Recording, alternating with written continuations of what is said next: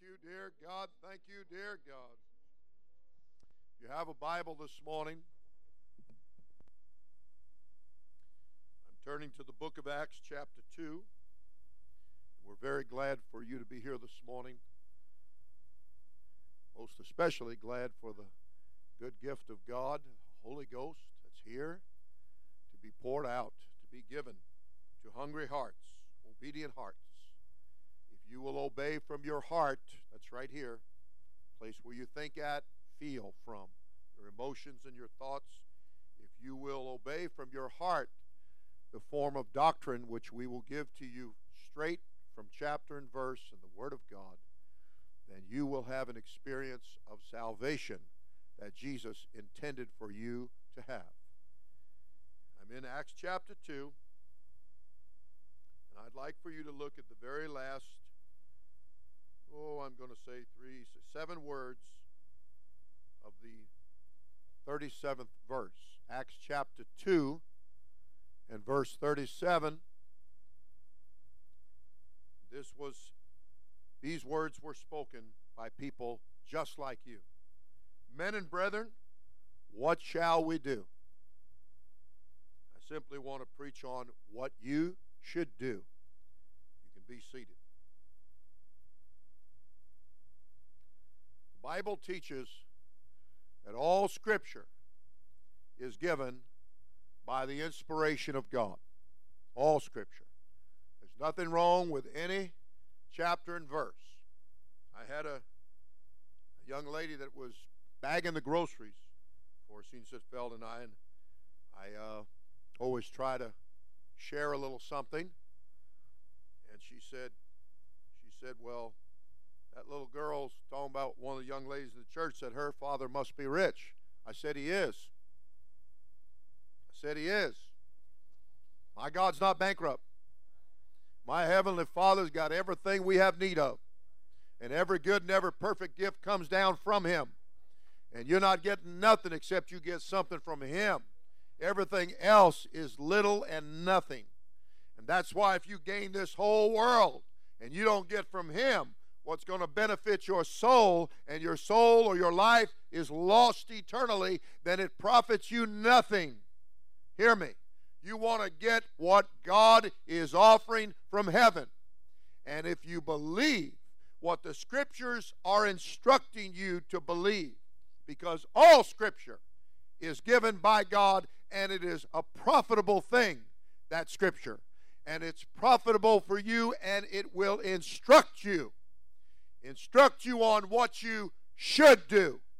And I want you to know the word should is used in the Bible in certain verses and contexts to mean what you must do. It is essential, it is necessary, it is vitally important that you do it. It's not just some, well, whatever, or I will when I feel like it, or, you know, if, if I get around to it type thing. Oh, no, that's not what this is talking about here. This is ultra important. This is eternally important.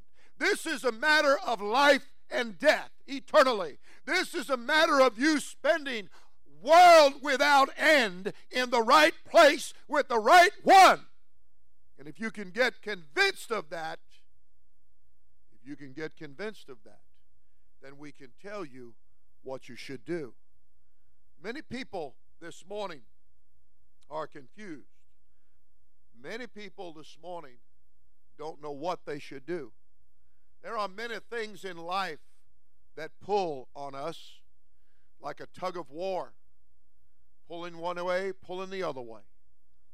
Many times we find ourselves unsure, hesitant, or distracted we start to do something right, and a phone call comes and we go the wrong way. We start to come to the house of God, and somebody intercepts us, and we, instead of getting to the intended place, we wind up going to a wrong place, getting involved with the wrong thing. You know how I came to know the knowledge of the truth of the Scriptures and to do what I must do and what I should do? I was on my way and had plans made to meet up with a guy and to head out to a park and go to some type of concert and to do some type of dope, some form of dope that I had never done. And it was nothing but God, much like the Apostle Paul, that that light shone from heaven and absolutely turned me around and got me going in a right direction. And that's what you want God to do for you. And He longs to do it for you. As a matter of fact, that's why He prepared that body of sacrifice, that flesh known as the Lamb of the Spirit, to be a sacrifice on the cross. It is a true saying that Jesus Christ came to save lost people. He came to save sinners and transgressors. He did not come to seek out the righteous. He did not come to find people that were whole or healthy. He came to seek the lost the sinner, the transgressor, the down and out, the downtrodden, the mixed up, the confused, the hungry hearted, the thirsty people. He came to find the sick and the afflicted, the down and out person, the one that's at the gate and begging because they have no ability to walk, the person that is blind and desires to see. Let me tell you, your most crippling part of you is the part that can't get motored for God. Your blind part is your mind mind that cannot see the truth. But the scriptures are here to instruct you. The scriptures are here through the preaching of God's word to tell you what you should do to help you. I know that everybody has immediate problems. There are problems that are in your grill, and they have a tendency to uh, get our mind's attention. As the song said, you know, the rent is due. What am I? What should I do? Or the light bill is due. What should I do? Uh, they've downsized at my job, or they've given me the pink slip, or what should I do? And I realize that it can it can sound uh, sometimes to some people, to unbelieving minds, but I'm believing that you're believing. I'm believing that there that measure of faith that God placed in your heart is here and present today. And if you will put all of that on a nail, I'm going to hang all my problems on a nail this morning and that nail is right in that cross, and you got three choices because it was three nails, and you tell yourself, I'm going to hang my problems on the Lord, and I'm going to put that out of my mind, and I'm going to do what I should do. And what I should do is written in verse 38 of this same chapter and book, and that is, I should repent, and I should be baptized right here in water in the name of Jesus Christ, and my sins will be forgiven and I should receive the free gift of the Holy Ghost. Get the salvation of the Lord. That's what I should do. And I really should do it because I must do it. Because Jesus said, if I don't, I will not see and I will not enter into the kingdom of God. And He comes to actually place his kingdom in you. He wants to fill you with his spirit. He wants to give you the gift of the Holy Ghost, the gift of God. And you know, the Bible teaches that when Jesus was training in the days of his flesh, training his disciples, those that would follow him, those that would drop everything. Now, I want you to think about what kind of calling got a hold of some of these individuals that he came by. They were businessmen, they had a lucrative, profit making business going. It was a family business, there was family involved. And Jesus came by and spoke to one in the family and said, Follow me. Oh, but I got I got to pay the rent on this boat and and the fishing tackle is expensive, and I've got nets that need to be repaired, and it's going. They're wanting a lot of money to fix that, and I've got to I've got to get out there and catch a great catch of fish so that I can sell them and make the money and pay the bills. I'm falling behind here. What do you mean, drop what I'm doing and follow you? That's what I'm trying to tell you. You look at what the book teaches, what happened to them that dropped what they were doing and hung everything on a nail and put everything on the back burner and said, This is a priority. This is what I really need to do. If I can take care of this first, then He's going to take care and see to it that everything else is taken care of.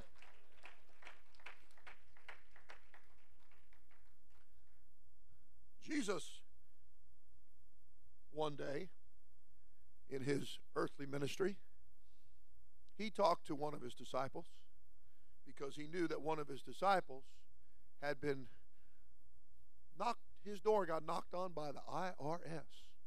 You know, that's our least favorite relative. and when the the IRS knocked on Peter's door, and he said, "Hey, it's tax time. The payout kind of tax time, not to get back tax time." And uh, and they confronted him, and they said, "You're not paying your taxes. He's your master. What's going on?" And old Peter showed up church that day with head down,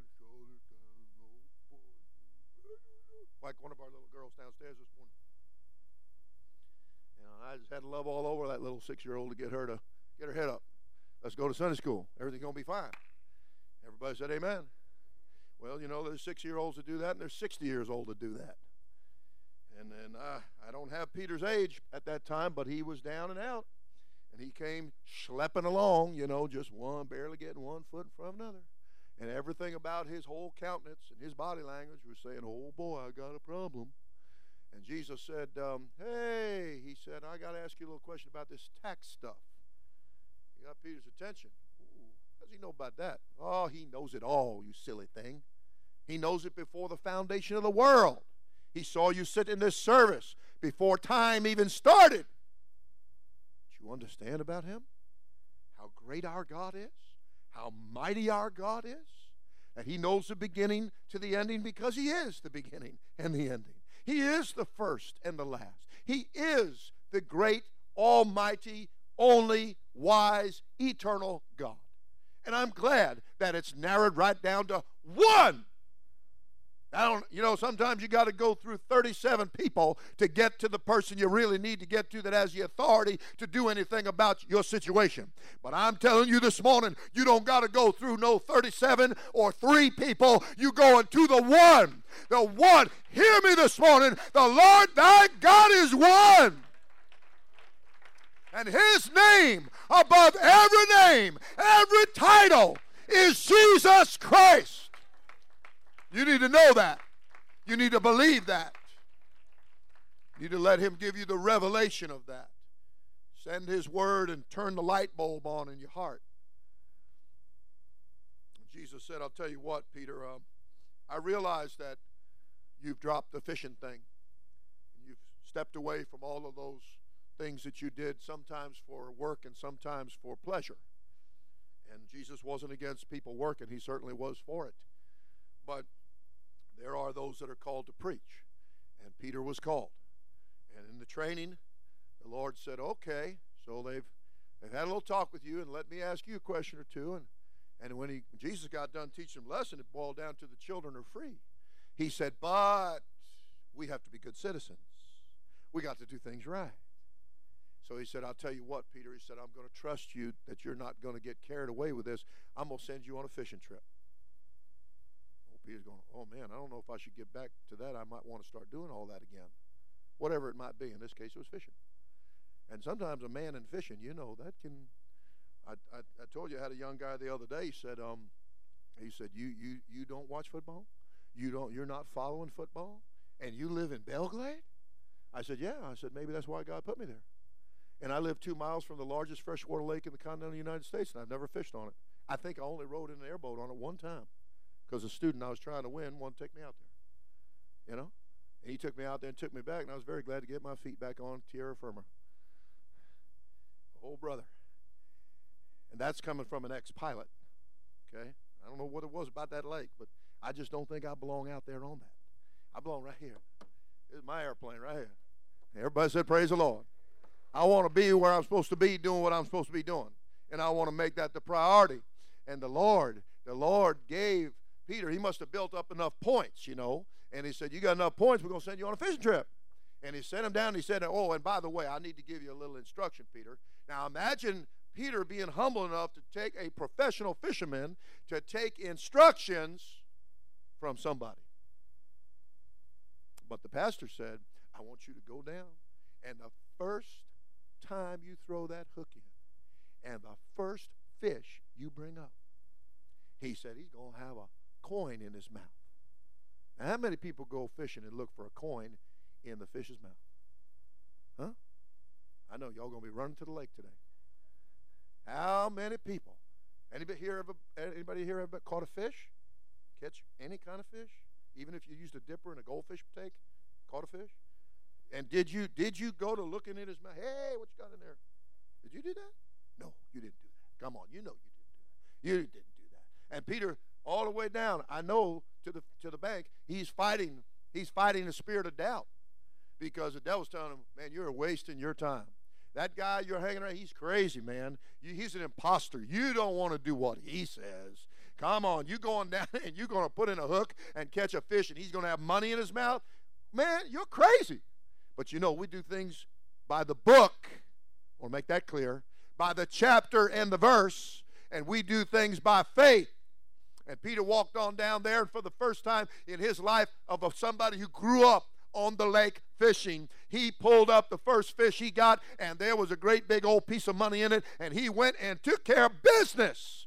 I'm telling you, if you'll hang your problems on the nail, and you will concentrate on what you what God has said you should do, what you must do. If you will narrow your focus to three things, I will repent, I will get baptized in water in the name of Jesus Christ, and I will receive the gift of the Holy Ghost. Then you're going to see that God's going to plant you on the rock. He's going to make you prosperous, and your bills are going to be paid.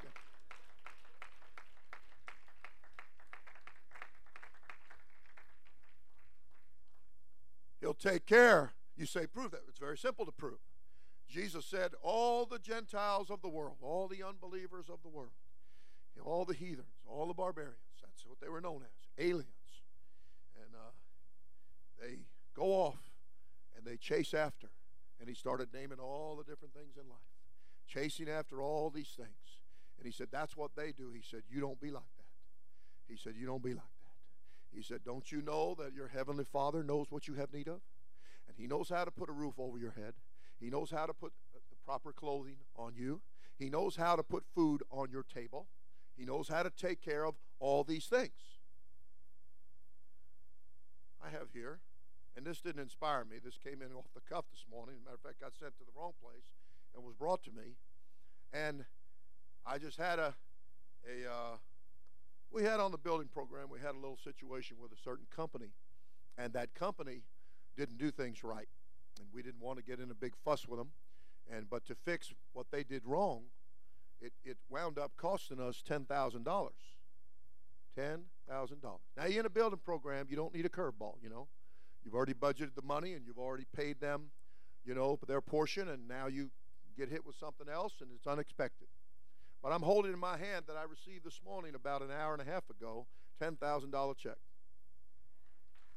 $10,000 check.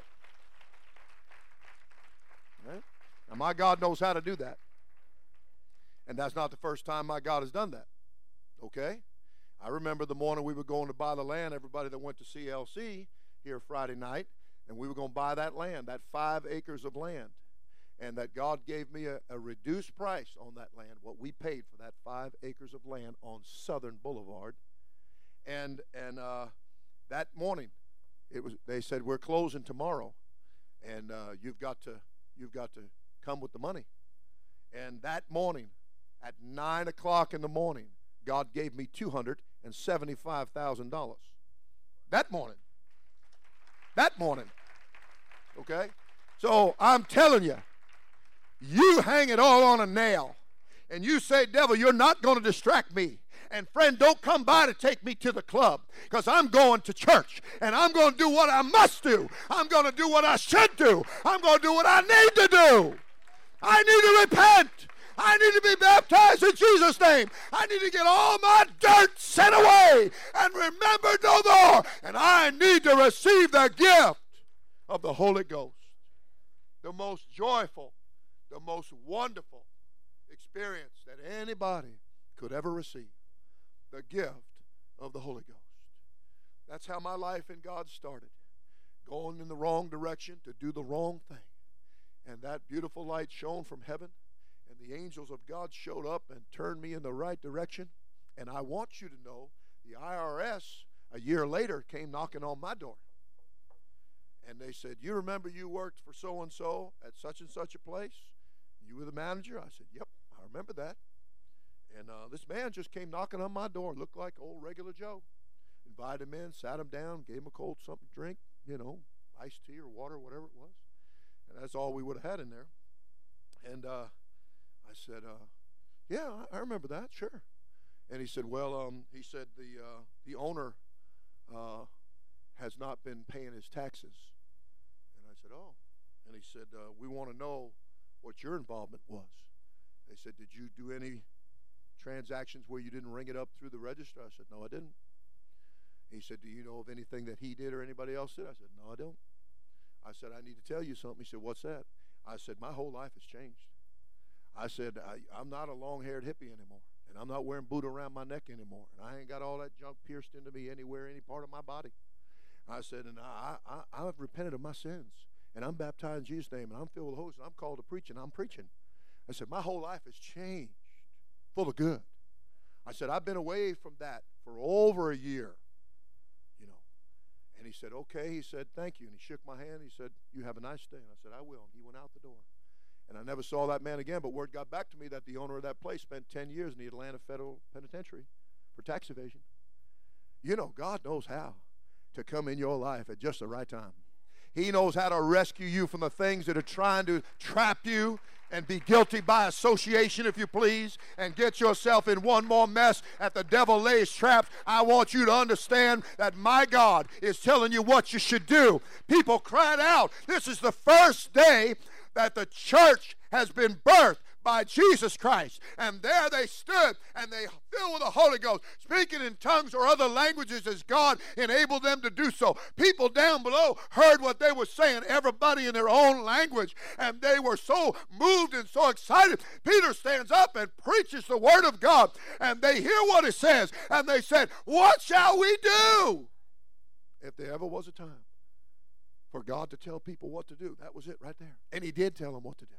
He told them to repent. He's telling you to repent.